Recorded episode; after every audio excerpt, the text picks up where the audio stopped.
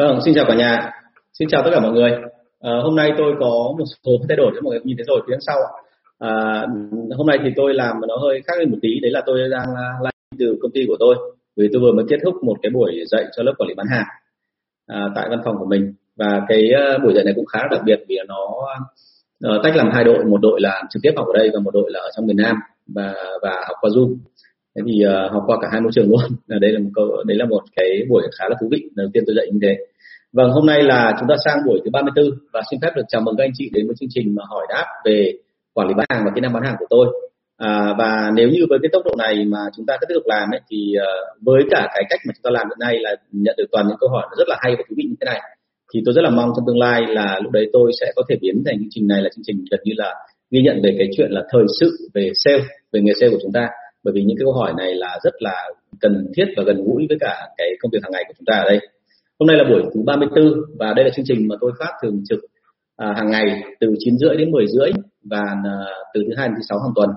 Và sắp tới thì bọn tôi sẽ có cả những cái chương trình mà audio tức là à, biến thành cái file audio để anh chị có thể nghe trực tiếp trên xe ô tô cũng như là những cái file text để mà có thể gửi lại cho anh chị những người mà không có thời gian theo dõi chương trình này thì rất là mong là chúng ta à, đón nhận cái đó và cùng với nhau để mà học hỏi về nghề sen được nhiều hơn nữa. Hôm nay tôi xin phép vào câu hỏi thứ 310 à, câu hỏi 310 vâng anh chị đợi cho một chút. Để tôi phải vào cái này. Để tôi phải cứ phải vào Facebook ở trên à, laptop thì tôi mới nhìn thấy những các câu mà tương tác của anh chị. Vâng chào bạn à, Ninh Anh Duy. Chào anh Thắng. Chào sếp Đức Anh nhé vâng câu hỏi 310 là ờ, ai cũng thấy thôi là bao giờ cũng thấy chúng ta vào nghề quản lý bán hàng. Nếu như mình từ trước đó mình không hề qua một cái môi trường nào đào tạo về nghề quản lý bán hàng này thì mọi người hay có thói quen là phân cấp nghề đối, đối tượng là người sale là theo cái mà doanh số đạt được. Tức là à, anh chị đưa ra một cái mức đấy là ừ, nếu như mình đạt được 100 triệu thì bạn là nhân viên nếu bạn được 200 triệu thì bạn là quản lý nếu bạn được 300 triệu thì các bạn là giám đốc bán hàng chẳng hạn. Nhưng mà cái đó thì có đúng không? Thì thông thường với bọn tôi thì cái đó hoàn toàn không đúng bởi vì là một người lên được các cấp cao hơn trong cái nghề quản lý sale hay người sale ấy, thì nó phụ thuộc vào rất nhiều thứ. Đầu tiên đấy là về cái sự mâu thuẫn về địa bàn. Ví dụ như một địa bàn mà rất là tiềm năng thì anh chị đạt được cái doanh số 400 triệu gần như không phải cố gắng gì hết. Nhưng mà có một số địa bàn là theo kiểu gọi là mới chỉ có, mới bắt đầu thôi thì doanh số 50 triệu cũng là khó rồi. Thế thì không thể nào mà so sánh những cái người mà 5 triệu với cả à, 50 triệu và người 400 triệu để nói rằng là cái người 400 triệu nó giỏi hơn hẳn so với người 50 triệu. Tức là bởi địa bàn khác nhau cho nên là cái số lượng khách hàng khác nhau, số lượng tiềm năng địa bàn khác nhau, cho nên là cái doanh số nó khác nhau, đúng không ạ? Thế thì với cái đó thì mình nên làm gì? Mình phải chú ý đến tất cả những cái sự khác biệt này. Và đó là còn chưa kể nữa là anh chị còn phải tính đến đấy là cái à, loại khách hàng khác nhau. Tại vì có một số khu vực, tuy là địa bàn nó nhỏ, nhưng mà tập trung phần lớn toàn bộ khách hàng bán buôn. Ví dụ như là tôi đã từng gặp những cái trường hợp như là ở một cái thành phố, một cái thị trấn thì đúng hơn, ở thành phố. Đấy là cái thành phố tây sơn ấy thành cổ sơn tây ấy, thì là ờ, nó chỉ có một cái diện tích rất là nhỏ và đi có khi chỉ đến 10 phút là đã hết cái thành cổ ấy rồi thế nhưng mà khi mà tôi xuống đấy bán thì tôi thấy là cái doanh số khu vực đấy rất là lớn thì mãi về sau bọn tôi phát hiện ra là họ bán hàng nhưng mà họ không phải bán hàng cho khu vực đó mà họ mua hàng về và sau đó họ bán hàng cho các khu vực mà ờ, còn xa hơn tức là vào tận Hà Tĩnh, Nghệ An và về sau cái khu vực đó được nổi danh với cái tên là uh, thành phố buồn lắm con lắm con buôn đúng không? Tại vì đội đấy chỉ tầm bán buôn đấy chứ không bán lẻ thì doanh số nó rất là lớn là vì vậy. À, xin lỗi các anh chị bên YouTube nhé bởi vì ánh sáng này tôi chưa chỉnh được cho theo như ý. Tất cả các đèn đóm tôi mang theo đều không phù hợp. Thành ra là tôi sẽ phải chỉnh lại và à, rất là mong anh chị thông cảm. Nhìn nó hơi xấu một tí. À, và vì thế cho nên là ngoài cái chuyện là mâu thuẫn với địa bàn loại khách hàng thì chúng ta còn phải để ý thêm cái nữa đấy là chủng loại sản phẩm khách hàng chủng loại sản phẩm khác nhau. Tại vì có một số sản phẩm là mặc dù là doanh số nó rất là lớn nhưng mà lãi nó lại không cao lắm. Và một số sản phẩm thì doanh số nó rất là thấp nhưng mà lãi rất là cao cho nên là cái độ giỏi hay là kém của một người nhân viên ấy không thể căn theo hoàn toàn là về doanh số mà phải căn theo những cái chỉ số nền tảng cũng như là ngoài ra giống như cái sự khác biệt ở trên ấy, tôi có nói về cái địa bàn các thứ đấy thì phải căn theo cái tốc độ mà tăng trưởng trên cái địa bàn đó sau một khoảng thời gian dài. Và thời gian dài đấy thường thường một tôi tính từ 3 đến 6 tháng chứ không bao giờ nó chỉ tính là vỏn vẹn là trong thời gian là có một tháng thôi doanh số tăng vọt lên là tức nhân nhất cái anh đến làm quản lý thì là không không đúng đúng không ạ? Thế thì uh, cần phải phân theo hoạt động và sự làm đúng theo quy trình của nhân viên và sau đó xem cái sự tiến triển của họ lên như thế nào.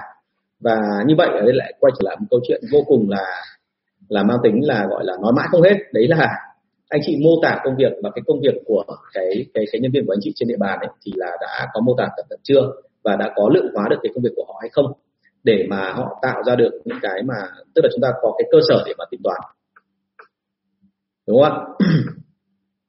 thế thì uh, đấy là một số cái mà anh chị lưu ý. Vậy thì ở đây nên tính toán và năng lực của đội sale theo cách nào? Thì thông thường là tính toán theo một cái cách là anh chị có cái mô tả ngay từ ban đầu và sau đó rồi vạch rõ cái định hướng của họ phát triển với tốc độ bao nhiêu phần trăm là ok và tất cả những cái chỉ số KPI ờ, chứ không phải chỉ riêng doanh số phải được đưa ra để tính toán.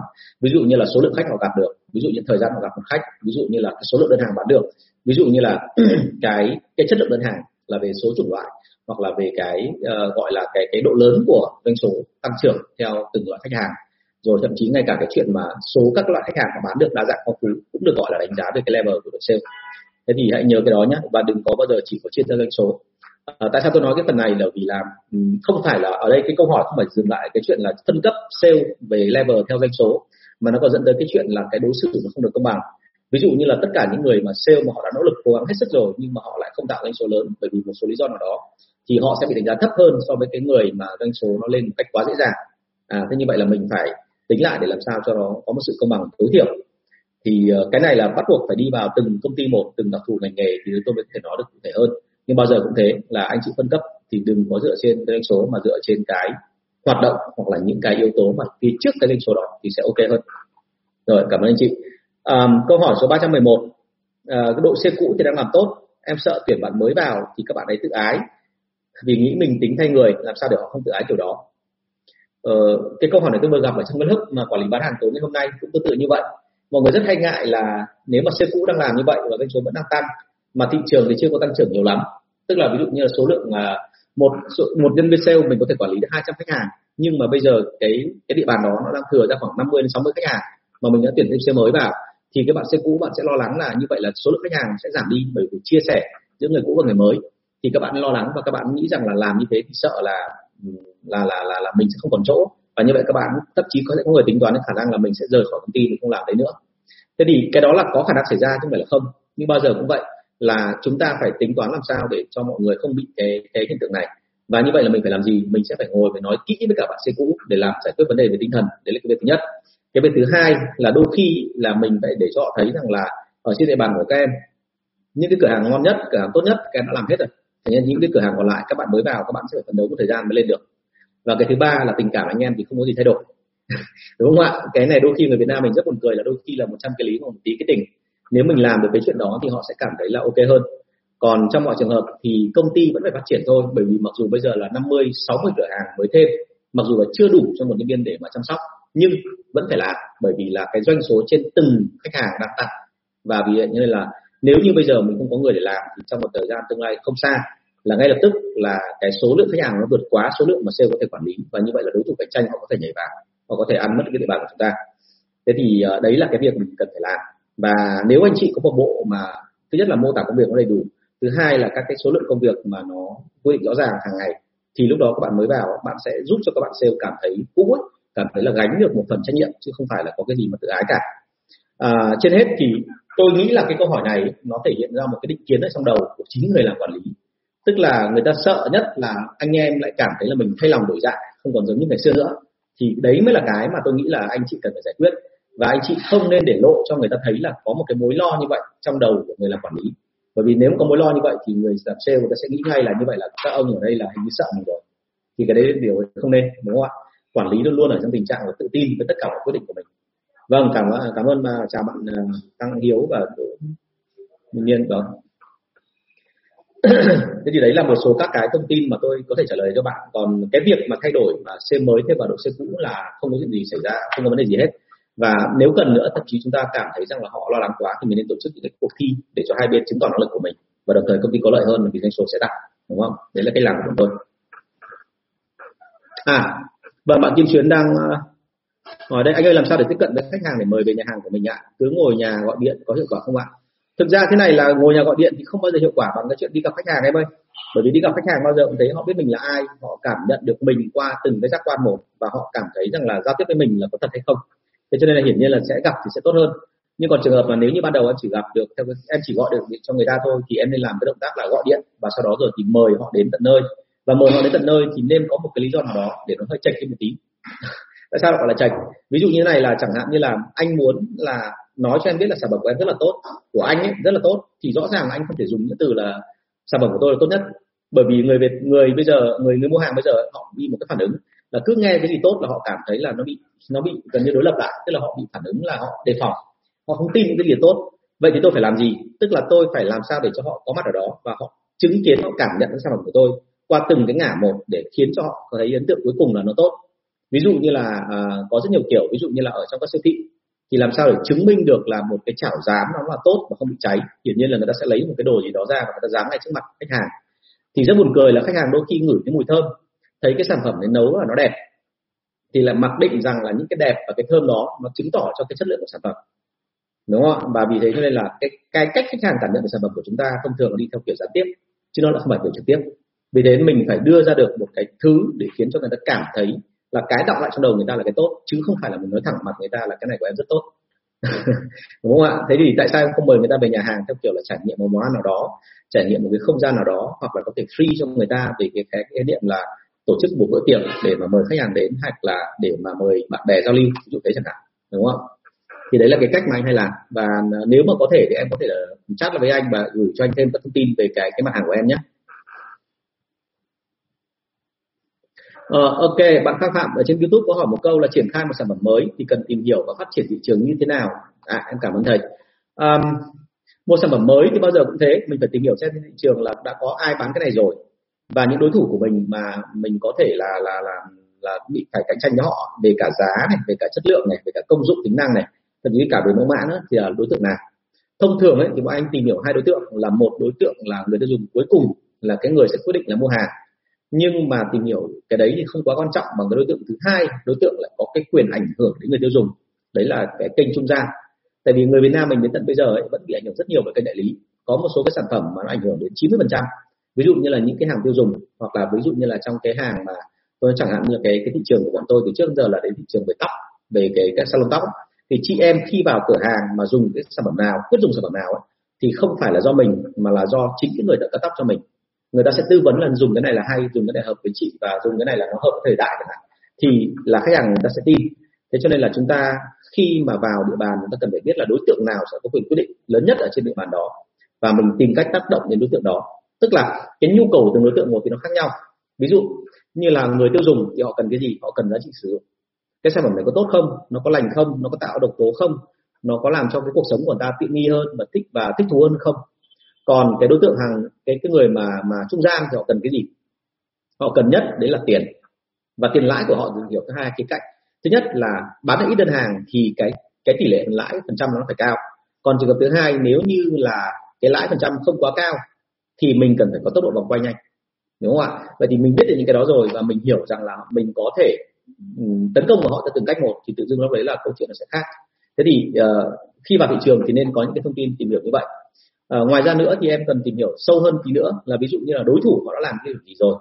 Thì uh, anh có kinh nghiệm phát triển một số cái sản phẩm mà thuộc dạng là mới tinh trên thị trường và anh nhận ra một điểm như thế này là đôi khi mình không cần phải làm cái gì đó quá đặc biệt mà cái mà mình cần làm đấy là mình làm sao cho khách hàng thấy là mình có thể làm tương tự như đối thủ nhưng mình làm tốt hơn. Thế là xong đúng không thế thì đấy là một kiểu. Hoặc kiểu thứ hai nếu em sản phẩm em có gì độc đáo thì em nên xía vào cái khía cạnh độc đáo đó và cái độc đáo đó thì nhớ là cái này là giống như anh nói về cái phần mô tả về sản phẩm ấy. Đừng có bao giờ mà dựa vào cái bản mô tả của nhà máy mà muốn biết sản phẩm mình có độc đáo hay không ấy, thì phải tìm hiểu cái cảm nhận sâu xa cái mà nó gọi là tạm gọi là insight của những khách hàng tiêu dùng. Và đôi khi mình tác động vào đúng một cái đó thôi một cái chi tiết rất là nhỏ thôi tự dưng là nó khác. À, nếu mà nói về cái sự khác ấy, thì đôi khi nó chỉ là thế này. À, như anh nói rồi chẳng hạn như có một số sản phẩm theo cái kiểu là rất là cảm tính nhá. Tức là một cái chai mà người ta sờ vào người ta thấy là cái chai này nó sần hơn các loại chai khác mà mình có một cái lý giải hay ho cho cái cái cái sự sần đó thì tự dưng là nó thành khác rồi. À, cái mà truyền thông hay là cái để mà chiến thắng khách hàng ấy, đôi khi nó chỉ nằm ở những cái yếu tố rất là đơn giản và giản dị. Ví dụ như là uh, ngày xưa mà tôi có một cái sản phẩm là dầu gội thì trong khi mà cái trào lưu tất cả đều là màu đỏ màu đen thì cái sản phẩm dầu gội của tôi nó lại xanh le xanh lẹt như xanh như tàu lá chuối. Và khi tôi cầm sản phẩm đó thì bản thân tôi tôi cảm thấy không tự tin. Nhưng khi ra khách hàng ấy, thì lần lần đầu họ gặp cái sản phẩm đó mặc dù nhìn quảng cáo rồi họ vẫn rất là ngại bởi vì họ có cảm giác là cái màu xanh này nó quá là quê, nó không có hiện đại. Thế nhưng mà khi xếp lên trên kệ thì màu xanh lại bắt mắt nhất à như vậy là cái yếu tố mà tiện dụng ở cửa hàng nó lại dẫn đến cái chuyện là người ta muốn mua hàng. Bởi vì là cái ông màu xanh lại nổi bật bật ở trong tất cả những ông màu đỏ, màu đen khác. Thế thì đấy chính là cái mà mình nhờ cái chuyện là thăm dò thị trường từ trước biết là trào lưu của họ là màu đỏ, màu đen. Thì bây giờ mình làm khác đi một tí và tạo ra màu xanh thì là thành công. Thế cho nên khi triển khai một sản phẩm mới thì cần tìm hiểu rất là rõ cái này. Và một cái nữa em cũng phải tìm hiểu là một số cái luật bất thành văn trên thị trường có những cái luật bất thành văn mà nó rất là đau đớn nếu mà mình không tìm hiểu mình cứ vào. À, cái đầu vào của mình ấy là cái biết lợi nhuận. Mình nhập vào là à, mình bán ra cho khách hàng thì có khi là khách hàng sẽ tức là khách hàng là người trung gian ấy, bán ra cho người tiêu dùng cuối cùng. Họ lãi là 40 phần trăm thay vì đối thủ họ chỉ tạo ra khoản lãi cho khách hàng trung gian là 20 phần trăm thôi. Thế nhưng mà khi vào rồi mà mình không kiểm tra kỹ thì lúc đấy mình tung hàng ra mình bán. Mình phát hiện là có một câu chuyện là mặc dù đối thủ nó chỉ tạo cho khách hàng lãi 20 phần trăm nhưng nó lại cho công nợ rất là dài mình thì không có khả năng cho khách hàng công nợ. Mình chỉ cần là công nợ trong một tuần là mình đã lỗ vốn rồi và mình đã phá sản rồi. Trong khi cái đối tượng mà chúng ta đang cạnh tranh là một ông rất là to và ông ấy có một cái nguồn tài chính gần như là vô biên, bởi vì là cái quá trình tích lũy của ông rất là dài rồi. Cho nên ông ấy tạo ra một cái lợi thế là mặc dù là trung gian chỉ lãi hai phần trăm, nhưng ông cho người ta nợ đến 3 tháng, tức là gần như ông đầu tư vốn người ta để người ta kinh doanh, đúng không? Thì lúc đó tự dưng nó thành âm cô nó rất là mệt mỏi. Và lúc đó vào thị trường thì mình sẽ bị đánh và mình sẽ bị dội à, một trường hợp nữa là giống như ngày xưa bọn tôi mới vào thị trường thì uh, bọn tôi quen là khuyến mại nó thấp thôi khoảng 10 tặng một thôi. Nhưng mà đối thủ tự dưng lại là một cái ông mà sẵn sàng là đánh họ sát bán mặc dù ông khuyến mại năm tặng một là ông lỗ rồi nhưng vẫn chơi và ông chơi để gì để do dọn dẹp hẳn thị trường đi. Tức là cái cách đánh đấy nó làm cho tất cả những công ty nhỏ như bọn tôi là chết hết. Và khi chết hết xong rồi thì một mình ông được, được quyền một trận. và lúc đấy ông đứng vào thì là mình coi như thua. Còn là một trường hợp nữa mà tôi đã từng kể rất nhiều lần trước từ năm 2010 hay 12 là tôi vào một cái thị trường mà tôi không hề biết là cái sản phẩm đấy nó quá tốt đến mức độ là hàng quá đắt nó vẫn bán được hàng. Và hàng quá đắt thì khổ cái là trên cái đắt đấy nó không thể hiện rõ ngày tháng. Bằng cái mà đắt của Việt Nam bởi vì nó ghi bằng một ký tự khác. Thì lúc đó tôi vào thị trường mà tôi ăn đòn ở cái chỗ là bởi vì là cái hàng đấy nó không phát triển đến được vì là tự dưng có một bọn nó nhảy vào nó cạnh tranh với tôi về giá. Tôi bán tôi mua vào 58 tôi bán ra 62 thì họ mua vào có à, uh, 15 nghìn và họ bán ra là 58 bằng đúng cái giá tôi nhập luôn. Mà không hiểu sao nó chơi cái kiểu rất mỉa mai như thế thì rõ ràng là là mình sẽ thua đúng không? Và mình không thể đơn cử được. Thế cho nên là hãy nhớ một điểm là ừ, mặc dù là đi giả soát rồi nhưng luôn phải chuẩn bị, chuẩn bị sẵn tinh thần. Thậm chí là xin lỗi là phải chuẩn bị luôn cả cái gì chuẩn bị cả đường rút. Đường rút là sao? Tức là trong trường hợp xấu nhất thì đến lúc mà mình không làm được nữa thì mình làm sao để cho ít thiệt hại nhất. Chứ còn lúc đấy mà mình vẫn cứ mong lợi là ở lại là cố gắng chiến đấu tận cùng để mà được thắng không biết đến lúc nào. Và đôi khi là mình trước khi kiệt quệ về tiền thì mình đã kiệt quệ về niềm tin rồi. Và cái đó mới là cái nguy hại hơn cho chúng ta về sau nên thành ra là hãy nhớ một cái điểm là như này ở thị trường Việt Nam mình luôn phải chuẩn bị cho những cái xấu nhất. Và khi vào thị trường thì đào từ từ thôi và tìm hiểu thật là kỹ tất cả mọi thông tin đều có hết thì lúc đấy hãy làm. Bởi vì chắc chắn luôn sẽ vẫn có những thông tin mà em không thể nào em biết được nó nằm ở trong thị trường. Lúc em vào rồi thì nó mới bộc lộ ra. Đấy là cái mà anh hay hay gặp. Vâng bạn anh duy có hỏi một câu là như này ạ. À, giám đốc lo lắng sale ở tỉnh làm nhiều job nên không trung thành với doanh nghiệp nên cắt hết phúc lợi của sale em là người quản lý trực tiếp sale nên khó giữ sale và khi có công việc cần triển khai nhanh thì sale không chịu chấp hành. Anh cho em xin hướng giải quyết ạ. Cảm ơn anh nhiều. Phần lớn tất cả những người hỏi câu này là bởi vì một vấn đề như thế này, là một người phải đối mặt với cái chuyện là nếu như bây giờ mà mình siết chặt lại thì nhân viên sẽ nghỉ việc. Và nhân viên nghỉ việc thì không kiếm ở đâu ra những người thay thế những người đó. Đúng không? Thành ra là trước khi mà xử lý cái chuyện này thì có mấy việc cần phải làm rõ này. Là thứ nhất là em cần phải có một cái đội nhân sự hỗ trợ cho em về cái chuyện là tuyển người đầu vào. Bởi vì nếu như không có người đầu vào thì em sẽ không chắc chắn trong cái chuyện là thiết lập những cái kỷ luật những cái quy chế của em đúng không? Bởi vì bao giờ cũng thế cái phúc lợi mà như kiểu thưởng nó chỉ là một phần thôi. Đã là một đội thì phải có kỷ luật. Cho nên khi áp dụng kỷ luật thì em sợ nhất là bị bị bị gọi là ừ, rộ tức là nhân viên họ sẽ nghỉ. Thì cần phải có nhân sự để backup. Cái việc đấy là việc thứ nhất. Và đấy chính là lý do tại sao mà thực ra vào rất nhiều công ty mà ban đầu anh tư vấn vào đội sale cuối cùng phải tư vấn sang cả phần mà tuyển dụng nhân sự và giữ nhân sự. À, thế thì việc đấy là việc đầu tiên. Cái việc thứ hai em cần quan tâm là như thế này là cái cách làm của em bây giờ ấy, vốn dĩ là em đang làm là là để cho uh, sale ở tỉnh làm nhiều việc. Tức là ở trong câu chuyện này là em đã chấp nhận được câu chuyện đó từ trước rồi. Tức là công ty đã chấp nhận cho sale ở tỉnh làm khá nhiều job rồi. Và vì thế cho nên là sếp mới tìm cách là cắt hết phúc lợi. Tức là lương vẫn có nhưng mà chỉ là làm đồng nào là làm cái số đồng nào được ăn lương cái đồng đó thôi. Còn tất cả những cái thậm chí là bảo hiểm xã hội hay là bảo hiểm y tế hay là thưởng tết thưởng các kỳ nghỉ các thứ là đều không có. Đúng không? Anh hiểu như vậy là đúng đúng không? Thì như vậy là mình đang làm sai ở cái chỗ là mình đang coi là một đội công tác viên là nhân viên của mình, chứ không phải là nhân viên sale full time. Đấy, thì cái phần này là trong cái buổi trước anh đã nói rất là rõ rồi. Tức là nhân viên part time thì họ chỉ có một giá trị trong một giai đoạn thôi. Còn nếu mà mình cứ dựa vào đó để mà hy vọng là phát triển cả một đế chế bán hàng thì thường cái đấy là không có đâu. Ở các công ty lớn thì bao giờ cũng thế. Muốn làm thành công thì phải có full time. Bởi vì là anh chị cứ hình dung là part time ấy, thì họ giống như các cộng tác viên, họ giống như cái người mà làm theo kiểu tình nguyện tình nguyện là sao? Vui thì làm mà không vui thì không làm. Đấy, thế thì ở đây sếp em vừa muốn là siết, nhưng vừa muốn lại là một đội nó phải vui đi làm cho mình thì anh nghĩ là hơi khó. Cho nên cái việc đầu tiên cần phải làm là thứ nhất là tuyển dụng nhân sự, cho nó cẩn thận, chuẩn bị sẵn một cái backup. Cái thứ hai là khi ra đòn thì phải ra đòn từ từ. Và khi mà đội nào mà chuẩn bị bong là ngay lập tức phải có người lấp vào ngay. Được chưa? Thành ra là hãy nhớ là ở đây là cái việc này thì em không phải là người ra quyết định mà là sếp.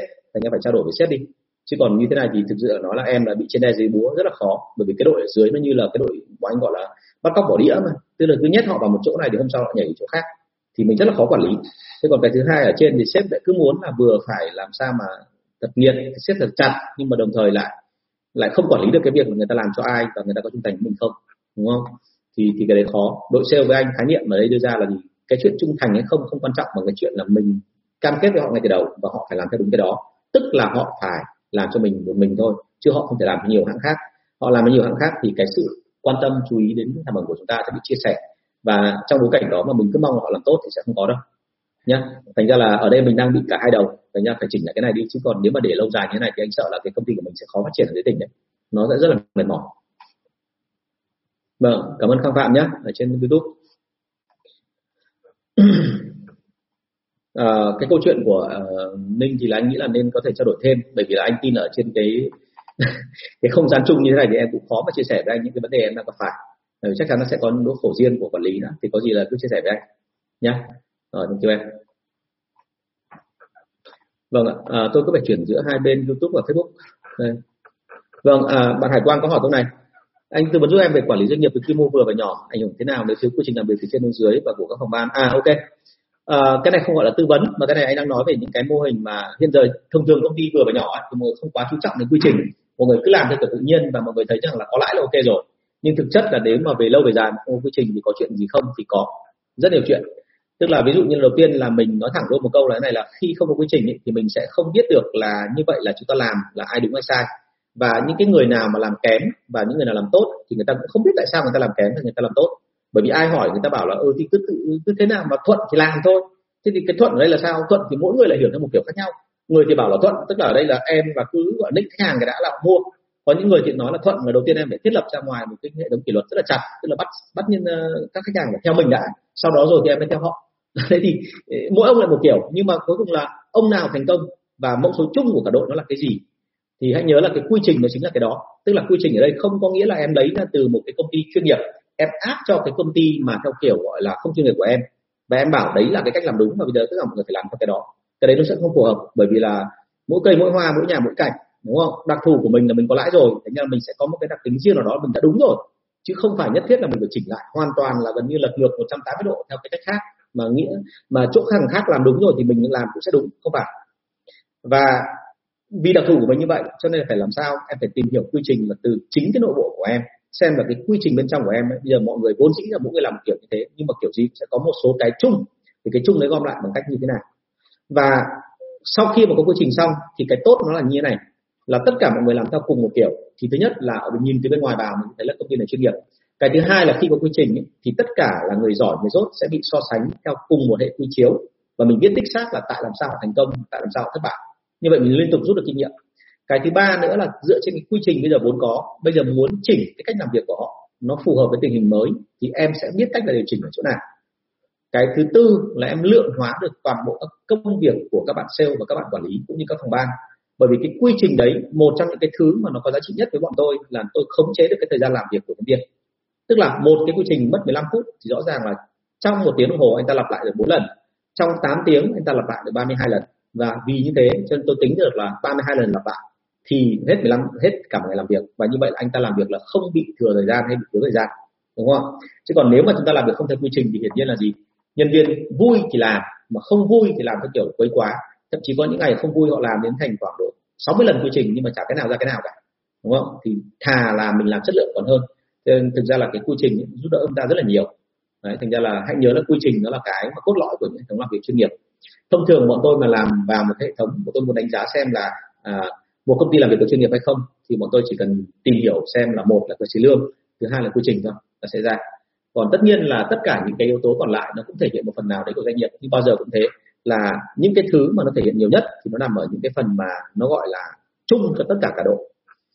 À, và các phòng ban cũng thế các phòng ban thì ở đây luôn phải nói một câu lớn như trước anh đã từng nói đấy là quy trình các phòng ban thì thường là khác nhau bởi vì là họ có chuyên môn khác nhau nhưng mà tổng hợp lại thì nó vẫn có nét chung.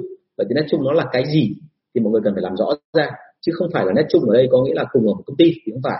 Mà nét chung ở đây là nó thể hiện đúng cái văn hóa và nó làm cho tất cả mọi thứ là nó nó trở nên là có quy tắc và ai nhìn vào cũng thấy là người ta làm cùng theo một kiểu. À, ở đây khẳng định luôn một cái là thế này là à, chúng ta nghe cái từ chuyên nghiệp khá là nhiều rồi đúng không ạ? Mọi người hiểu chuyên nghiệp là gì không ạ? Cái chuyên nghiệp ấy là theo cái mà tôi thấy ờ, đây tôi hỏi mấy ông quản lý người tây nhé chứ đây không phải tôi nghĩ ra. Và tôi mới thấy một điểm rất hay họ nói một cái rất đơn giản. Cái chữ professional tức là chuyên nghiệp thì nó xuất hiện từ cái chữ là professional. À, profession profession là gì? Profession trong tiếng anh là nghề. Tức là khi người ta làm lâu thì người ta trở thành quen tay. Và quen tay xong thì bất cứ ai nhìn họ làm cái động tác nào đó thì cũng biết là đấy là cái người mà làm cái nghề đó của cái ngành đó.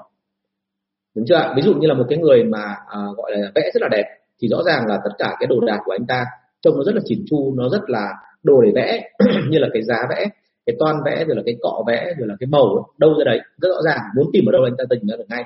Và những nét vẽ đầu tiên của anh ta rất là dứt khoát, chứ không phải là rón ra rón rén theo kiểu vừa làm vừa tẩy vừa xóa. À dân sale cũng thế. Một cái ông sale ấy được gọi là chuyên nghiệp.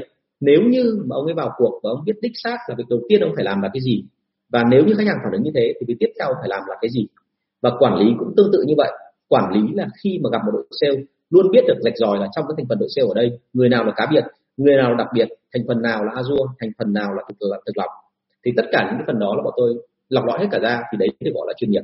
Vậy thì ở đây cái quy trình nó chính là một trong những cái để thể hiện xem anh có phải là người quản lý chuyên nghiệp hay không. Đúng chưa vì vậy cho nên là hãy nhớ nhé là một cái quy trình nó thể hiện rất nhiều thứ như thế. Và đó chính là cái mà mình thấy ngay là cái nếu mà muốn làm chuyên nghiệp muốn làm lớn thì thường là phải có quy trình phải phải có chuẩn hóa tất cả mọi thứ chứ không thể nào mà mình lại cứ làm đi xong rồi đến lúc nào mà chả may thì nó thành chuyên nghiệp thì làm sao đúng không? Gọi là tu mà lại cứ lo là những kiểu nhỡ đâu đó bạn thì sao đúng không? Vâng à, trong khi chờ các câu hỏi khác tiếp theo của mọi người tôi xin di chuyển sang câu thứ 312 sau cùng làm về thương mại mà em thấy cơ chế lương của công ty rất khác nhau? À, có công ty thì cơ chế phức tạp có công ty thì cơ chế lương quá đơn giản à, câu chuyện là như thế này. Bởi vì mỗi công ty đấy có một đặc thù riêng. Tức là cùng một ngành đấy nhưng mà thực ra là đôi khi họ làm là theo kiểu rất khác nhau. Tức là cái văn hóa công ty là một và cái điều kiện của họ là hai cũng như là những cái thứ mà gọi là trong quá trình làm việc thì ok hải quang nhé có gì nữa là câu hỏi. Anh rất thích cái câu hỏi này dạng như của em với cả của anh linh Duy bởi vì là nó rất là thực tế.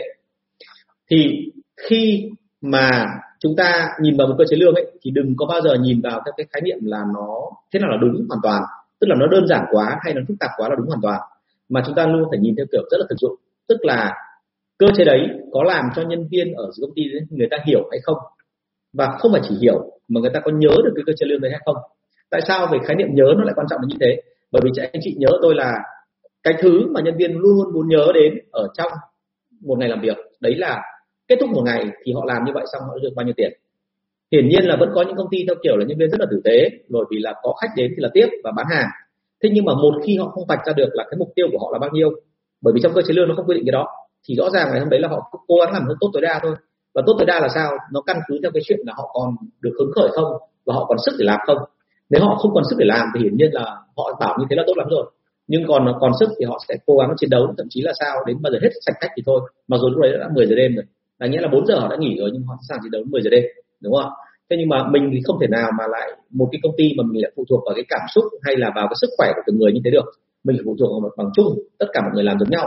Thế cho nên ở đây là cái cơ chế lương ấy là nó phải chung cho mọi người. Và vì thế nên tất cả mọi người đều phải hiểu là một nhớ cơ chế lương là hai. Và sau cùng là phải biết là hôm nay mình làm ấy, là bao nhiêu thì được coi là đủ để mà thỏa mãn là cuối tháng mình được tiền này tiền. Đúng không ạ? Phải tính được cái đó. Ờ, cơ chế lương thì thực sự mà nói là này là cái cơ chế lương nó là một cái thứ mà rất đơn giản nhưng nó thể hiện rất nhiều thứ về công ty đó. Về bản chất là bọn tôi hay nói là nhìn cơ chế lương ấy, thì biết ngay là công ty đấy là có thể đạt được cái doanh số hay không. Và cơ chế lương đấy nó có thể hiện là công ty đi lâu về dài được hay không. Bởi vì là nó linh với rất nhiều thứ. Ví dụ như thế này là cơ chế lương nó sẽ liên quan đến câu chuyện là nhìn qua cơ chế lương mình biết ngay là nhân viên sẽ tập trung vào đâu để mà làm. Cái thứ hai là cơ chế lương đó thì có làm cho nhân viên cảm thấy rằng là họ có hứng khởi để làm việc hay không rồi cái thứ ba là cơ chế lương đấy nó có liên quan gì đến cái quá trình mà họ được thăng tiến hay không? Đúng chưa và cơ chế lương đấy thì họ, nó có tập trung vào những yếu tố quan trọng nhất trên thị trường hay không? Và rất nhiều yếu tố như vậy, cho nên một cơ chế lương mà tôi thấy rằng là nó thể hiện cả văn hóa lẫn cả bộ khung cấu trúc của công ty, thậm chí nó thể hiện luôn cả cái cái cái cái gọi là cái am hiểu thị trường của sếp, cũng như là sếp có phải là người trong ngành sale hay không? Thực ra nhìn qua cơ chế lương mà tôi biết ngay là sếp đấy không phải là người ngành sale hay là thuộc về ngành sale à, thế thì đấy đấy là một cái vấn đề mà mà anh chị cần phải phải, phải biết về cái này. Thế thì uh, toàn bộ cái này thì là cơ chế lương thì hãy nhớ là như vậy là tính hướng vào tính thực dụng và tính mà áp dụng được chứ không phải là nó cứ phải phức tạp quá hay là dễ hiểu quá. Còn hiển nhiên là anh trong đời anh thì đã học rất nhiều cơ chế lương theo kiểu là kéo dài đến cả 16 trang giấy. Và hiển nhiên là nếu mà một cơ chế lương 16 trang giấy như vậy thì hầu như là nhân viên sẽ không đọc. Và họ đã không đọc rồi thì họ sẽ không nhớ mà đã không nhớ thì sẽ không làm. Thế thôi đúng không? Thế còn uh, cơ chế lương quá ngắn gọn thì nó lại có cái điểm yếu là gì? Cơ chế lương quá ngắn gọn thì điểm yếu của lớn nhất của nó là đôi khi nhân viên họ cảm thấy rằng là cứ như đánh đố tức là ông cứ đưa ra là bán được 500 triệu thì sẽ được lương là 20 triệu nhưng mà để làm sao bán được 50 triệu thì ông không nói làm sao tôi biết được? Đúng không? Thành ra là hãy nhớ là cái mà đơn giản quá hay là phức tạp quá nó đều đưa ra những cái khó khăn đúng không? Vâng anh võ nguyên thắng có một câu hỏi như thế này là ở trên Facebook ấy, là một công ty chưa bao giờ có phòng sale giờ muốn xây dựng phòng sale thì nên tuyển nhân sự theo các tiêu chí nào? Tuyển bao nhiêu nhân sự là đủ? Policy dành cho phòng sale như thế nào là hợp lý? Ngành sale B2B và chuyên đánh các dự án lớn vừa và lớn. Ok. À, một công ty chưa bao giờ có phòng sale giờ muốn xây dựng phòng sale thì nên tuyển nhân sự theo các tiêu chí nào? Thì việc đầu tiên anh phải xác định xem là như vậy anh sẽ là người đứng ra quản lý phòng sale hay là một nhân sự dưới quyền của anh mà cũng chưa biết gì về sale? Hay là anh có cái cách là tuyển từ bên ngoài vào? Đúng chưa? Mỗi cái nó có, đều có cái hay riêng và đều có cái dở riêng. Nếu như anh chị mà người chưa từng bao giờ làm quản lý phòng sale mà anh chị đứng ra để quản lý, hiển nhiên anh chị sẽ gặp nhiều bỡ ngỡ và phải học rất là nhiều, phải tham khảo rất là nhiều trong cùng ngành nghề của mình thì mới làm được. Và nó đi sẽ hơi chậm một tí. Thế thì cái đấy là cái dở, nhưng mà cái mà hay ở đây là nó chắc chắn hơn, bởi vì anh chị biết là như vậy là mình thay đổi từ ngày một và mình chấn chỉnh cái đó từ nền tảng thì nó sẽ ok hơn. Trường hợp thứ hai mà anh tuyển một cái người mà biết nghề rồi vào công ty của anh để hỗ trợ anh để làm việc thì cái đấy cũng rất là tốt bởi vì chúng ta đi rất là nhanh, bởi vì người ta quen nghề rồi thì thế mà làm thôi. Cá biệt nữa là anh, có nhiều anh hay làm cái động tác là gì? Tức là tuyển người vào, sau đó rồi thì người đấy sẽ là cái người mà tuyển toàn bộ và dựng lên toàn bộ các cái quy trình từ đầu đến cuối và mình sẽ chỉ là cái người mà giao nhiệm vụ cho họ thôi. Thì ai cũng hy vọng làm được cái điều đó, nhưng mà cái đó có làm được hay không thì đấy là cả vấn đề. Bởi vì rất dễ là thế này là, bởi vì chúng ta không phải là người trong ngành sale, khi tuyển một ông giám đốc vào, một ông quản lý vào thì xảy ra một hiện tượng vô cùng nguy hiểm là cái người đó khi mà người ta hiểu rằng là ông giám đốc không nắm được toàn bộ những việc mình làm, hay là chưa hiểu được cái văn hóa của đội sale, thì ông sẽ chỉ làm đến cái ngưỡng nào đấy mà ông giám đốc kia hiểu thôi. Còn ông sẽ không làm hết sức của ông ấy. À thế thì đến lúc đó thì anh chị khó mà thúc, bởi vì anh chị thấy là doanh số không tăng, nhưng anh chị không biết nói thế nào. Hoặc anh chị không biết là tại làm sao vấn đề đấy nó lại xảy ra. Và cứ như thế nó dùng già dùng rằng thì không biết lúc nào nó mới xong. Và cái nguy hiểm hơn là đôi khi có nhiều người họ mang tính chất là lợi dụng, họ sẽ mang một cái mô hình đến và họ làm chúng ta bị gọi là mù màu tức là hoa ngày nó sói lung tung xòe hết cả lên. Họ dựng lên trông rất là đẹp, rất là chuyên nghiệp, nhưng mà thực ra làm thì nó trả ra cái gì cả. Và đến lúc mà họ ở lại chỉ mục đích là làm sao ăn lương và ăn được một số cái khoản tiền mà họ tìm cách họ lợi dụng cái sự sơ hở của cơ chế của mình thôi. Thì đến lúc mà họ nghỉ, thì lúc đó anh chị gọi là, bọn tôi gọi là đúng là như kiểu dọn một đống rác ra, xong bây giờ phải bây giờ phải sửa. Thì lúc đó nó ngổn ngang hết cả trong văn phòng của chúng ta. Và cái quan trọng hơn thứ hai là tinh thần của anh em lúc đấy gần như là so dụng và không còn ra cái hệ thống gì hết nữa. Thì lúc đó mới là cái tai hại à thế thì như vậy là cái khi mà anh chị tuyển một cái người mới vào mà mà người ta biết nghề mà anh chị thì không biết, thì lúc đấy là có một số rủi ro như vậy, cũng như là có một số cái thành công mà nếu như có thể xảy ra thì nó sẽ nhanh như thế. Được chưa thế còn tiếp theo này, là tuyển bao nhiêu nhân sự là đủ? Thì hãy nhớ cái là tuyển bao nhiêu nhân sự là phải tùy theo cái mức độ anh chị có thể quản lý được đến đâu. Và cái thị trường tiềm năng của anh chị có thể đến đến mức độ nào. Chứ không phải là mình nói rằng là nhiều nhân sự thì tốt hơn hay là ít nhân sự thì tốt hơn bản thân tôi thì ngày xưa tôi tôi đã từng có quan điểm tôi đã thử cả hai cách rồi. Thì tôi thấy là cách nào cũng có cái hay riêng. Ờ, đầu tiên với công ty cá nhân của tôi thì tôi uh, tuyển một cái đội nhỏ vào tôi huấn luyện nó lên và sau đó tôi mở rộng nó ra. Thì tôi thấy là cái đấy là thành công. Bởi vì tôi muốn là có những gọi là super sale ở trong đội của tôi chứ tôi không muốn là chỉ có những thành phần làng nhà. Thì có một giai đoạn tôi đã thành công với cái đó. Nhưng mà giai đoạn sau thì tôi phát hiện ra là cứ duy trì cái đội sale quá nhỏ như vậy thì ông nào cũng như là kiêu binh ông nào cũng như là ngôi sao bởi vì họ nghĩ là ở đây chỉ có bốn người thôi, như vậy là mỗi người giữ đến 25% cái tầm quan trọng với cả ông Tùng. Thì tự dưng là họ cảm thấy là à như vậy là là mình là quan trọng lắm, mình là kinh khủng ấy. bây giờ mình mà nghỉ là ông Tùng chết dở. Thế là họ lại càng lợi dụng cái đó để họ ép tôi. Thì lúc đó tôi phải biến thành cái đòn khác là bây giờ tôi phải tuyển nhiều vào. Tất nhiên là tuyển nhiều vào thì sẽ có em giỏi, sẽ có em dốt, sẽ có em làm được, sẽ có em không làm được. Nhưng bao giờ cũng thế là khi làm đông như vậy thì các bạn kia bị hòa chung vào. Và các bạn thấy rằng là, hóa ra ở đây công ty họ không quá cần cái super sale, họ cần đến những người làm việc việc thành ra là giỏi hay dốt thì vẫn có thời gian để phát triển. Và tự dưng là mình bây giờ, trước đây mình nắm 25% doanh số của ông Tùng, bây giờ nắm thì có 5 đến 10 phần trăm thôi, như vậy mình không quá quan trọng nữa. Và như vậy là họ sẽ phải tự động kiểm soát lại cái cảm xúc kiểm soát lại cái suy nghĩ của họ. Thành ra là bao nhiêu nhân sự thì hãy nhớ là đầu tiên dựa trên cái năng lực của các anh. Anh canh quản lý được bao nhiêu nhân sự, giả soát được bao nhiêu nhân sự, và cái ngành nghề của anh có cần từng đấy nhân sự hay không?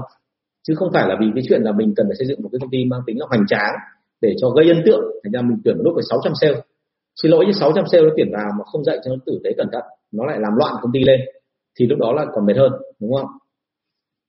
Như cái ông mà thay tôi ở công ty dược thì cũng thế, tự dưng là 120 quân đang là full time, hành tráng mà cẩn thận thì không làm. Tự dưng lại đi tuyển về là đuổi 120 quân của tôi. Thì chuyện đấy là chuyện, ok, ông thích thì ông có thể thay đổi lại từ đầu.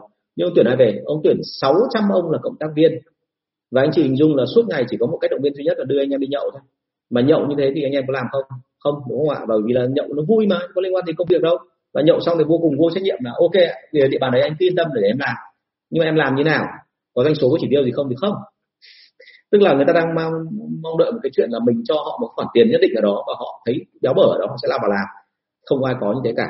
Hãy luôn luôn nhớ cái lời mà của cái ông mà mà tôi rất là nể là đấy là đại gia, ông vượng ấy. Ông có nói một câu là, nếu như không bị bắt thì trái làm cả, kể cả ông đấy nghĩa là phải có kỷ luật là vì vậy policy dành cho phòng sale như thế nào là hợp lý? Thì tôi có tất cả là 10 yếu tố liên quan đến cái xây dựng cái phòng sale này cơ. Thành ra bây giờ là nếu mà anh anh bảo tôi nói trong một buổi thì nó dài lắm. Và thực ra nghe nó dài nhưng thực ra nó không có gì cả, bởi vì nó có một số cái phần đan xen lại với nhau. Và nếu mà mình mình học thì mất khoảng độ, tôi nghĩ là từ năm đến sáu buổi là sẽ sẽ ok. Nhưng mà khi áp dụng thì nó khá là đơn giản, chứ nó không phức tạp. Và nhớ lúc nào đấy sẽ dành riêng để nói chuyện với anh. Ngành nghề B2B và chuyên ngành các dự án vừa và lớn, thì hãy nhớ là thế này là ngành nghề B2B bao giờ cũng thế, là không phải trong ngành phần mềm của anh đâu, mà tất cả mọi ngành khác, thì B2B và B2C nó vẫn có một số cái sự đan xen nhất định. Giống như khi ngày xưa tôi bán hàng cho hàng tiêu dùng, thì rõ ràng là tôi ra ngoài tôi bán hàng cho cửa hàng, đúng không? Tôi là giám đốc đấy, nhưng tôi phải xuống địa bàn để giả soát nhân viên, thì tôi vẫn phải bán hàng cho cửa hàng. Thì lúc đó tôi được coi là bán hàng B2C nhưng khi tôi về, tôi làm việc với nhà phân phối, thì đấy được gọi là bán hàng B2B đúng chưa vì thế cho nên là chúng ta nên học hỏi từ rất nhiều ngành nghề khác nhau.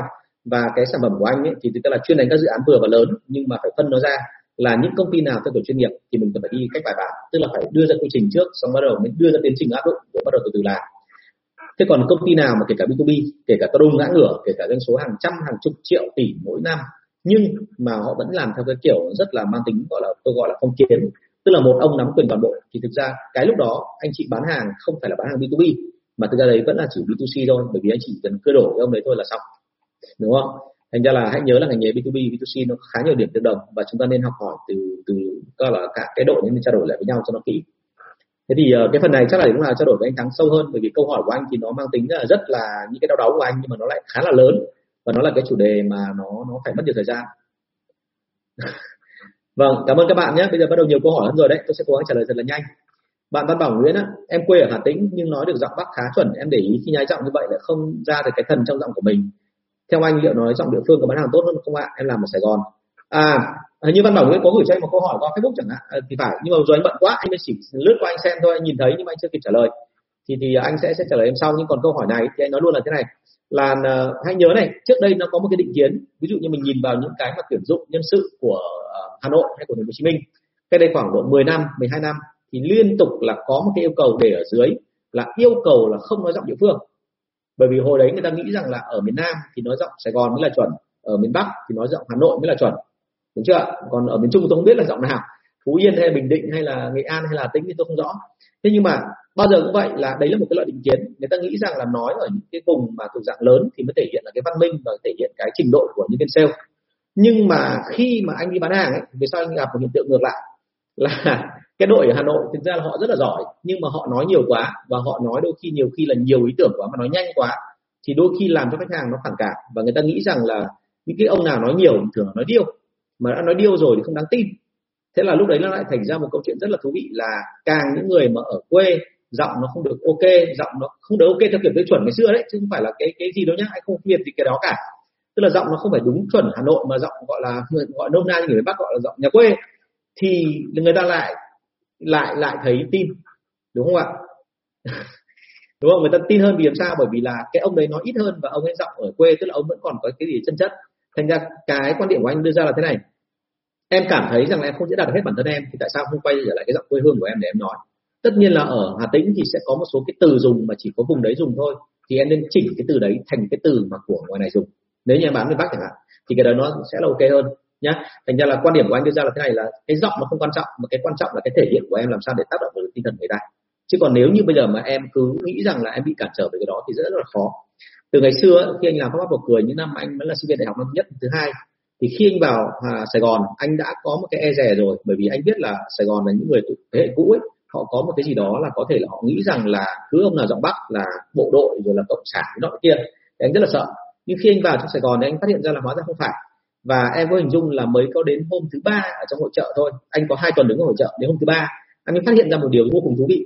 Đấy là người Sài Gòn ấy lần đầu tiên họ nhìn thấy một thằng ở người miền Bắc mà dám đứng ở giữa hội trợ Sài Gòn và nói bô bô. Bởi vì họ luôn nghĩ là thế này là chỉ có người Sài Gòn ấy hồi đấy là họ có cái văn hóa của Pháp và Mỹ ngày xưa mà thì họ buôn bán tốt cho nên là họ chỉ nghĩ là chỉ có người Sài Gòn ra Hà Nội để mà nó dùng giọng Sài Gòn để mà uh, hút người ta vào thôi đúng không ạ? Thế nhưng mà lần đầu tiên có một thằng gọi là dân Hà Nội mà dám đứng ở giữa đất Sài Gòn mà vốn dĩ là cái người mà rất là, tức là cái dân Sài Gòn vốn dĩ là người đã quen thương mại rồi, thì dám, lần đầu tiên có một ông miền Bắc dám vào và dám bô bô cái giọng của mình để nói. Thì khi mà có người làm như vậy là anh, thì lôi anh phát hiện ra là à như vậy cái giọng của mình rất hút người ta bởi vì người ta thấy lạ. Và khi người ta thấy lạ rồi thì người ta sẽ hút vào cửa hàng của anh. Và mọi người hình dung là cứ bao giờ khách hàng mà trước cửa hàng nó vãn đi thì ngay lập tức là anh đứng trước cửa hàng và anh nói bô bô vài câu là mời các cô chú anh chị vào cửa hàng xem đồ xem cái đồ hàng đồ hộp của pháp à, có pháp bò cười có pate gan ngỗng người nọ kia thì tự động ờ, ờ, ờ, ở đâu người ta đến. Và cái cửa hàng của anh là bán hàng rất là tốt là bởi vì cái đó. Và các anh các chị trong cửa hàng họ rất chia sẻ với anh mặc dù là có một số cái mâu thuẫn về cái từ dùng. Tại sao mâu thuẫn về từ dùng? À, kể một câu chuyện thôi cái này là hơi lâu dài tí không anh chị thông cảm.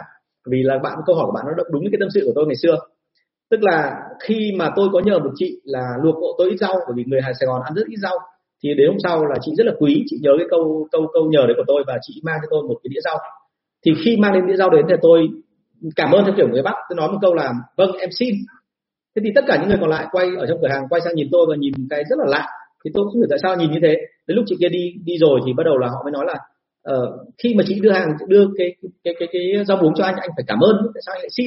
À thì lúc đấy tôi mới ngỡ ngàng, tôi nhận ra một điểm là gì? Cái chữ xin trong khái niệm của người Sài Gòn có nghĩa là xin sỏ, tức là hơi, gọi là hèn hạ một tí. Mà ở đây rõ ràng là chị tặng tôi và tôi nhận cái đó, tôi nhận tình cảm của chị sao lại phải xin? Đúng không ạ? Thế thì ờ, vì sao tôi phải giải thích là cái chữ xin ở đây có nghĩa là tôi thể hiện lễ phép với cái người mà cho tôi một cái gì đó chưa hoàn toàn không có nghĩa là xin sỏ, hay có nghĩa là nó gọi là hạ cấp. À thì lúc đấy họ mới hiểu. Thì từ đấy tôi phân biệt được là ở trong miền Nam có bộ từ dùng riêng, ở ngoài Bắc có bộ từ dùng riêng. Thành ra với em thì anh khuyên thật là nên tìm cái bộ từ dùng hợp với người Bắc. Chứ đừng có nói theo cái cách mà chỉ có mỗi cái là là là là là, gọi là cứ phải nắm theo giọng Bắc thì anh nghĩ là không cần đâu. Và đôi khi hãy cẩn thận một điểm là như này, có một số người khó tính thì người ta nhận ra ngay là em là người vùng khác chẳng hạn, mà đang cố gắng nắm theo giọng Bắc thì nó lại phạm vào cái lỗi giống như là người Bắc người ta hay nói là chém trang bằng pha tiếng thì cẩn thận cái phần đó nhé anh nghĩ là bây giờ đây là cái thời của cái người mà bán hàng theo kiểu chân thành thành ra là không có gì phải ngại cả. Mình có giọng như nào mình cứ thể hiện như thế thôi. Vâng. À tuấn thấy tú, thấy hơi sung dậy xong còn không về nghỉ? Sắp về rồi. Cái buổi này anh đã nói rồi mà, nhiều người bảo anh là đây là kiếm tiền, nhưng thực ra đây anh coi là cái giải trí mà. Anh rất là vui, bởi vì là cái, đây là một cái cái kênh riêng của anh và anh được trao đổi với mọi người, đúng không? Anh nhìn thấy đây là có 65 người vào like và 27 lượt chia sẻ, anh rất là vui.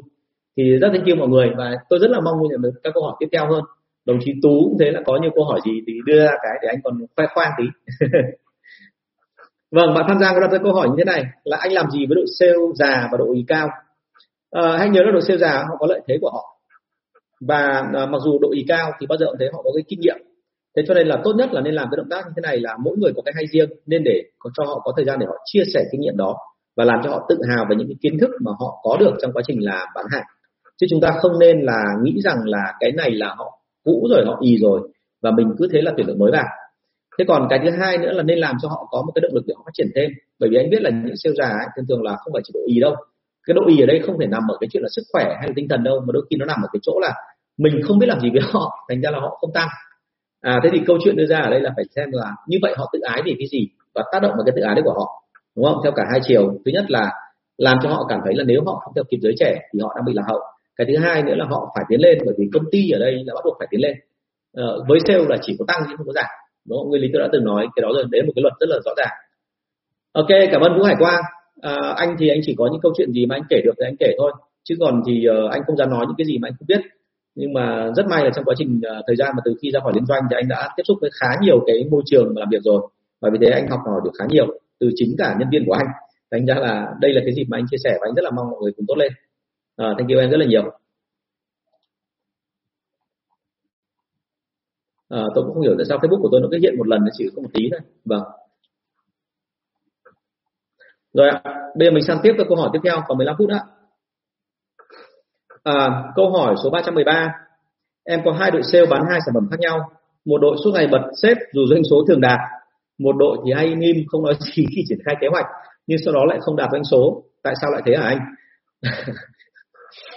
Nào đầu tiên là chúng ta có hai sản phẩm khác nhau đúng không ạ? Và cái hiển nhiên là cái cái cái mình mặc định với nhau là như này là cái từ câu hỏi của em ấy anh hiểu là cái hai sản phẩm khác nhau cái số khác nhau và cái uh, mục tiêu cái chỉ tiêu đưa ra cho hai đội là nó đã đạt đúng cái độ mà họ có thể được rồi. Và nó nằm ở trong khả năng của họ cũng như khả năng của thị trường đúng không? Anh mặc định như thế nhá. Bởi vì là như tôi đã nói với anh chị nhiều lần là một cái câu hỏi đưa ra đôi khi là tôi phải tìm hiểu rất là kỹ nếu không thì là cái câu hỏi đấy nó chỉ thể hiện một phần cái bối cảnh thôi.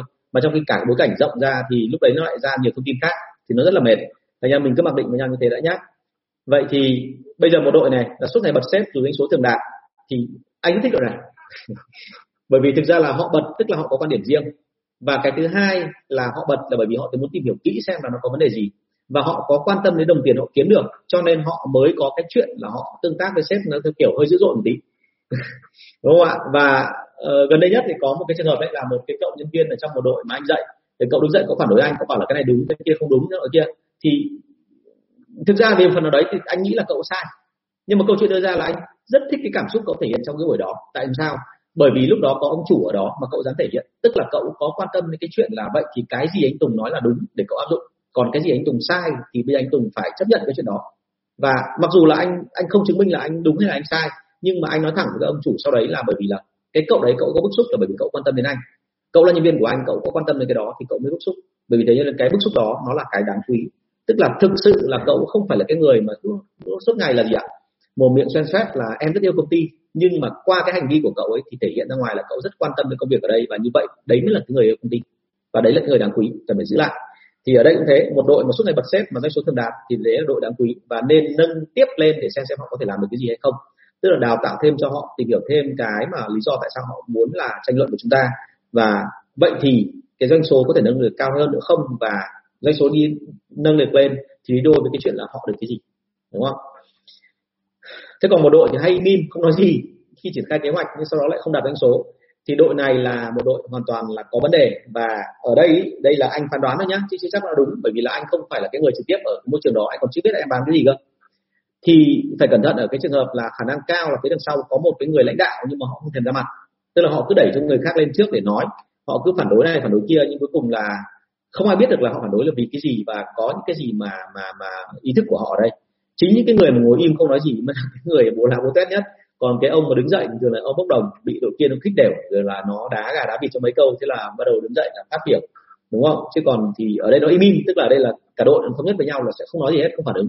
Và nếu như ông sếp, ở đây lại có thêm câu chuyện nữa, là ông sếp mà không nắm được cái phần này mà ông sếp cảm thấy là im im, tức là đồng ý. Đấy là cái kiểu suy luận bình thường. Thì ông sẽ bỏ qua, và khi ông bỏ qua rồi thì như vậy là cái đội này khi không đạt chỉ tiêu thì nó, ông ấy cũng không thể làm gì được, họ cả. Thành ra trong trường hợp họ im thì mình phải khơi ra xem là họ có cam kết là họ đạt được cái đó hay không. Bao nhiêu người muốn là đạt được cái đó, bao nhiêu người nghĩ rằng là không đạt và không đạt được thì họ phải làm cái gì? Đúng chưa và với đội này giả soát rất là chặt, bởi vì cứ không đạt doanh số như thế này mà vẫn im im mà em vẫn bỏ qua thì là không được rồi đúng không? Công ty của chúng ta sẽ không cẩn thận đến một ngày là mình không biết như tại sao nó lại không còn nữa. Nếu mà cái đà này sẽ là như thế đấy. Tôi tôi không bao giờ chấp nhận cho nhân viên của tôi mà cứ ở trong cuộc họp mà cứ ngồi im như vậy. Vâng à, câu hỏi số 314 tại sao khi tôi chạy thử nghiệm một sản phẩm hay chương trình mới là các bạn quản lý đứng ra bán hàng thì rất tốt mà khi triển khai cho các bạn sale thì là doanh số rất phập phù lúc được lúc không? À, câu chuyện là như thế này là khi người ta lên làm quản lý, tức là ở đây là anh anh là chủ công ty, anh đưa ra câu hỏi này. Thì khi mà anh đưa, anh là chủ công ty và anh có quản lý ở dưới, thì thông thường các bạn quản lý, các bạn mặc định cho rằng là họ đã đứng vào cái tầng lớp giống như là người làm chủ giống như anh.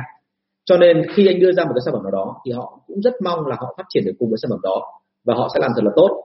Và bản chất họ vốn dĩ là những người bán hàng giỏi, họ mới lên làm quản lý. Ở đây tôi đang mặc định luôn nhé, lại một cái mặc định nữa, là họ hiển nhiên phải là người bán hàng giỏi thì họ mới được lên làm quản lý tất nhiên là không phải quá giỏi, nhưng mà họ ít nhất là phải có kỹ năng tương đối tốt mà để cho anh em nể đã, họ mới lên làm quản lý. Bởi vì như cái luật mà tôi đã nói anh chị rồi là trong đội sale là chiến binh chỉ cần để chiến tướng thôi. Anh chị mà không chứng tỏ năng lực thì anh chị đừng có lên. Anh chị mà lên là không cẩn thận anh chị gọi là ăn ăn đạn từ cả hai phía từ cả sếp và nhân viên đấy.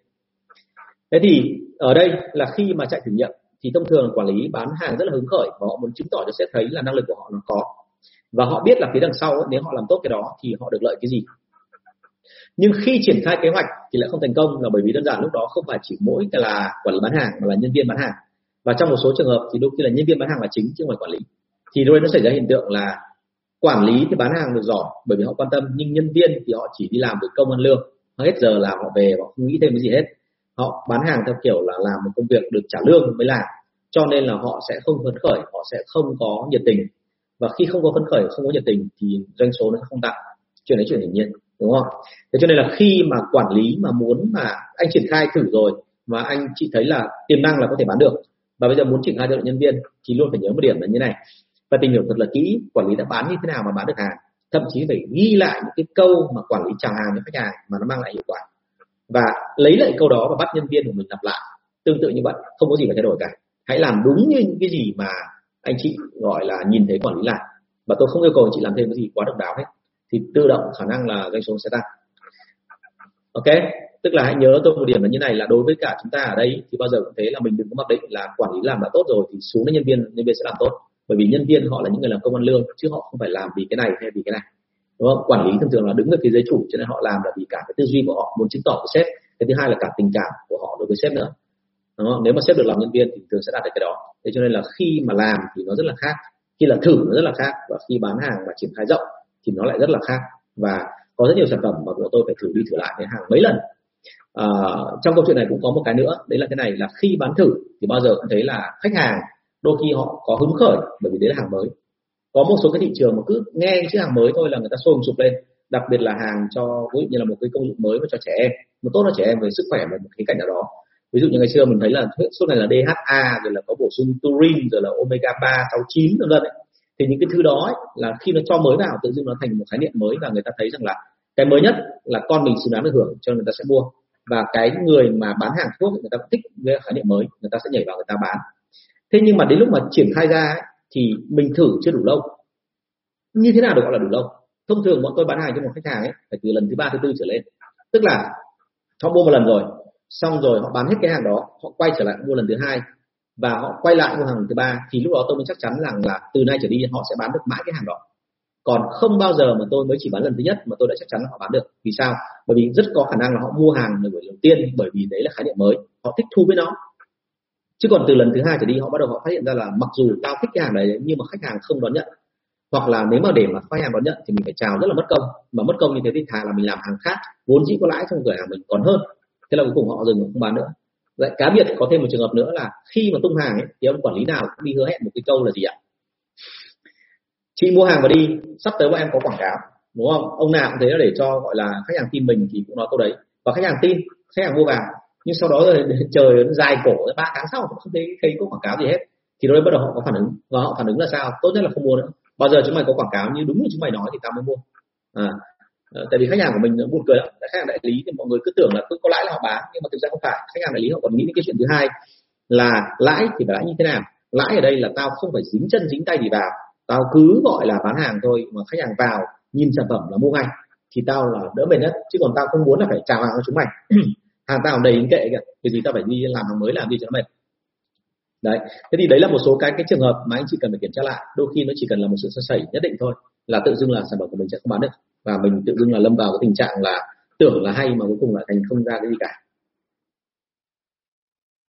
Câu số 315 một công ty vào thị trường tiềm năng sản phẩm có khả năng bán tốt thì thường sẽ trải qua những giai đoạn nào vậy anh? Vâng. Um, thứ nhất là ở đây mình nói là sản phẩm có khả năng bán tốt thì thông thường là mình mặc định nhé lại thêm một cái mặc định nữa về bối cảnh là em đã có test cái hàng này từ trước và em có dò ra được là có một cái nhu cầu đúng không ạ? Và thị trường này là đúng là phù hợp với cái nhu cầu đó. Thì bắt đầu mình mới bán được nhé chứ ở đây không phải là cái chuyện mà mình cứ nói rằng là à, bây giờ đang cần có một cái loại thuốc chữa covid. Thế là tự dưng là sản phẩm này có tên ở trên là chữa covid hoặc là nâng cao sức đề kháng chống lại covid là ngay lập tức là bán được. Thì không phải nhé ở đây phải tìm hiểu rất là kỹ. Bởi vì khách hàng đôi khi mua hàng rất là cảm tính. Thế thì bây giờ anh mặc định này em đã kiểm tra cái đó rồi. Vậy thì bây giờ khi vào thị trường ấy thường thường sẽ qua mấy giai đoạn như sau. À, cái cách mà bán hàng mà tức là có rất nhiều trường phái để họ tính toán đến cái chuyện là bán được hàng hay không thì trường hợp thứ nhất, họ có thể coi rằng là thông thường họ chia thành khoảng độ năm giai đoạn. Giai đoạn thứ nhất, đấy là cái giai đoạn mà người ta gọi là màu trắng. Màu trắng tức là khi sản phẩm kể cả có tiềm năng, nhưng mà vào thị trường cũng chưa biết chuyện gì xảy ra. Thành ra hãy coi nó là sản phẩm màu trắng. Màu trắng tức là sản phẩm rất là hay, nhưng phải tìm hiểu thêm. Và khách hàng bắt đầu từ từ đón nhận, thì đối với sản phẩm bắt đầu là gì ạ? có tiếng. Bắt đầu ai cũng bàn bàn bạc với nhau là trên thị trường có cái hàng này hay lắm, tuyệt lắm, mua đi. Thì bắt đầu họ rủ nhau họ mua. Và lúc đó doanh số tăng vọt lên, thì bắt đầu nó tiến sang thành màu xanh đèn xanh bắt đầu bật, đèn xanh bật thì bắt đầu là thị trường bắt đầu đi lên doanh số bắt tăng vọt lên. Thì khi mà thị trường tăng vọt lên đến cái ngưỡng nào đó, thì bắt đầu là người ta quen cái sản phẩm đấy, bão hòa sản phẩm đấy. Không phải bão hòa mà đúng hơn là người ta ai cũng biết rồi và không còn cái gì là lạ nữa. Và họ coi như là cái tính năng công dụng mà cách đấy khoảng một tháng, hai tháng, họ coi là cái gì đó rất là kỳ diệu, thì bây giờ nó không còn cái gì lạ nữa. Đấy là trường hợp của những cái chuyện là mình thấy ngay là khi tung một sản phẩm ra là tivi màn hình phẳng thì gần như cả thiên hạ là muốn bán tống bán tháo hay tất cả những cái tivi màn hình gọi là đèn đèn bóng bán dẫn đấy đúng không? Của mình. Sau đó rồi thì mua cái màn hình mỏng, cái về nó vừa sang, nó vừa đẹp, nó vừa đỡ nóng, nó lại vừa gọi là gì ạ? Tiết kiệm điện cho cả nhà. Thế thì chỉ sau khoảng một, hai tháng thôi, tự dưng là cái tivi màn hình phẳng này nó sốt, thì lúc đó nó đang là màu xanh và lúc đó đến ngưỡng đỉnh cao nhất, thì người ta lại coi là sản phẩm đấy là bình thường. Bây giờ nhà nào phải có rồi, chứ không phải là, lại còn hỏi là là có nữa. Bây giờ hỏi chuyển sang cái chuyện là vậy thì tivi màn hình phẳng của ông là bao nhiêu inch? Bắt đầu so nhau về cái chuyện là sai đúng không? Kích thước thì lúc đó là bắt vi màn hình phẳng khái niệm đấy, rơi vào cái trào lưu màu vàng, tức là bắt đầu nó chuyển sang một cái khái niệm nó quá đơn giản rồi và bắt đầu nó mũi dần đi. Bởi vì là nhà nào cũng có rồi, nhà nào có khả năng đi mua hết này. Thì đến đoạn màu đỏ màu đỏ tức là khi vào cuối trào lưu, bắt đầu là không ai bán nữa, không ai mua nữa. Bởi vì là có bán, có mua chăng nữa thì bây giờ giảm giá. Mà giảm giá thì biên lợi nhuận cứ giảm dần và không còn cái gì cả. Đúng chưa? Và nó quá lâu như vậy thì cuối cùng rơi vào màu đen. Màu đen tức là cắt tị, tức là không bán ra được nữa và lúc đó thì cũng không có nhà cung cấp nào phân phối được cái sản phẩm đó và không có đại lý nào nhận phân phối cái sản phẩm đó cho người tiêu dùng cuối cùng. Thì đấy là màu đen và lúc đấy bắt đầu chuyển sang cái trạng thái là chỉ còn những cái hàng hỏng rách ở trong kho, hàng trưng bày thôi để bán tống bán hàng, đúng không? Bán cho thì đấy là dạng đó. Thế đấy là một cái cách để họ họ chia các cái cái vòng đời của sản phẩm. Và thông thường ấy, cái vòng đời sản phẩm đấy hay chia cho cái sản phẩm mà nó có yếu tố gọi là mang tính chất là là là nó gọi là gì? Sở thích. Ví dụ như là một cái loại thỏi son mới như là tôm pho cách đây mấy năm hoặc là à, cái, đúng không ạ? Kiểu đấy. À, sau một thời gian thì ờ, nó sẽ mất đi cái sao lưu đó và nó sẽ đi vào cái chuyện ổn định dần dần đi nó không phải quá mạnh. À, hai là một cái sản phẩm theo kiểu công nghệ. Công nghệ là sao? Ví dụ như là iPhone 4 ra đời rồi thì iPhone 5 iPhone 5 xong rồi thì iPhone 6 ví dụ thế. Thế nhưng mà riêng riêng với cái iPhone thì nó có một cái trường ngược lại là nó tiến đến màu đen rồi tự nó quay ngược lại màu nữa. Màu đỏ chứ nó quay ngược lại. Đấy chính là cái thị trường mà tôi kể với anh chị là thị trường là iPhone cũ ấy thì trước đây là những người mà có tiền thì người ta mua iPhone mới còn iPhone cũ là những người nào những người không có tiền. Những người mà yếu thế hơn trong xã hội thì người sẽ mua cả iPhone iPhone iPhone cũ. Bởi vì người ta thỏa mãn được cái tâm lý muốn dùng hàng xịn nhưng mà lại không phải là giá cao. À, một cái cách thứ hai người ta hay tính cái vòng đời sản phẩm theo một cái cách là như này là một cái sản phẩm mà vào vào thị trường ấy, bao giờ cũng thế. Đầu tiên là phải thử nghiệm đã. Thử nghiệm nếu mà thành công thì sau đó rồi thì mới chuyển sang cái giai đoạn là có chỗ đứng tức là khi sản phẩm đi vào người ta cũng không biết là cái này nó sẽ bị cạnh tranh với ai. Tại vì anh chị nhớ trên thị trường có nhiều cái rất buồn cười là cạnh tranh đôi khi không phải là cạnh tranh trực tiếp với một sản phẩm nào đó mà cạnh tranh theo kiểu gián tiếp.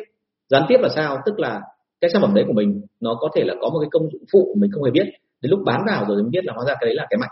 Ví dụ như là một cái cái ví dụ rất nổi tiếng chắc anh chị đều biết là sản phẩm uh, thuốc Viagra. Viagra thì vốn dĩ đầu tiên nó là cái thuốc hình như tôi có nhớ không nhầm là chữa bệnh tim chứ nó đã không phải là cái công dụng phụ kia dành cho đàn ông kia thế nhưng mà khi mà họ dùng và cho khách hàng, họ mới phát hiện ra là hóa ra hình như các ông ấy lại không quan tâm đến công dụng chữa bệnh tim. Ông lại quan tâm đến công dụng là nó phải nhanh và nó phải lâu. Thế là cuối cùng là họ mới bán ra cái đó và cái đấy hóa ra nó hứa hẹn là một thị trường nó lớn hơn rất là nhiều và nó mạnh hơn hẳn. Và cuối cùng là họ bỏ luôn cái công dụng chữa bệnh tim kia đi, chỉ tập trung một công dụng là là là cường dương bổ thận kia thôi. Thế thì đấy là một cái dạng mà khi thâm nhập vào mình phát hiện ra là có thông tin rất là lạ bên trong à, khi mà thâm nhập vào xong thì bắt đầu mình xác định là cái ngách của mình nó là cái gì rồi thì mình sẽ giữ vững cái chỗ đó. Mình cố gắng là phát triển từ cái khu vực đó lên. Tức là ở cái địa bàn đó ở cái chỗ đó nó có một cái gọi là cơ hội để mình vào thì mình giữ được cái cái đó là coi như ngon. Ví dụ như là trong tất cả các loại mì ăn liền thì có cái loại uh, mì ăn liền nào người ta cũng bị coi là nóng đúng không? Thì omachi ra các loại mì ăn liền khoai tây. Hoặc là cái trường hợp mà mì của Hàn Quốc thì họ hoàn toàn không dùng dùng dầu họ dùng cái hình như máy sấy thì phải nó sấy khô. Và đun thế thì hơi lâu nhưng mà những bố mẹ nào có con thì rất thích mua cái đó bởi vì là nó không bị gây ảnh hưởng cho trẻ con nó không bị táo bón nó không bị cái nọ kia. Thế thì đấy là cái ngách mà người ta có. Và đôi khi cái sản phẩm Coreno đấy cái sản phẩm mà, mà, mà mì của, của của Hàn Quốc đấy thì nó lại hay ở một cái chỗ là nó làm cho người ta cảm thấy rằng là cái nó là của Hàn Quốc. Và khi nó là của Hàn Quốc rồi thì nó hơn hẳn so với cả mì ta và vì vậy mà họ bán được hàng đúng chưa? Thế thì đấy là giai đoạn tiếp theo là như vậy là có chỗ đứng có chỗ đứng xong rồi thì làm sao chúng ta phát triển? Phát triển tức là mình mở rộng ra mình đã biết được nắm được cái quy luật nắm được cái mẫu số chung của chuyện thành công ở trong địa bàn này rồi thì bắt đầu mình mở rộng ra. Mở rộng ra bởi vì nhân nhanh cái đó ra để mà kiếm lãi được tối đa và để bao phủ để cho đối thủ không vào kịp. À, khi phát triển đến thế xong rồi thì bắt đầu mình lên đỉnh. Lên đỉnh thì lúc đấy anh chị có một cái lợi thế cạnh tranh nào đó. Lợi thế cạnh tranh ở đây không nhất thiết là phải trên toàn bộ tất cả các lĩnh vực mà anh chị đang làm cả về mẫu mã cả về công dụng cả về tính năng cả về thời gian cả về chất lượng cả về cái nơi xuất xứ mà đôi khi nó chỉ cần là có một số cái nó nó mang tính chất là nó nó rất là nhỏ thôi. Ví dụ như là mình là cái sai lớn nhất mình chỉ có mình mới có màu đó hoặc là chỉ có mình thôi thì mới sản xuất ở nước đó. Thì tự động là nó thành ra là một cái lợi thế mà không phải ai cũng có đúng không?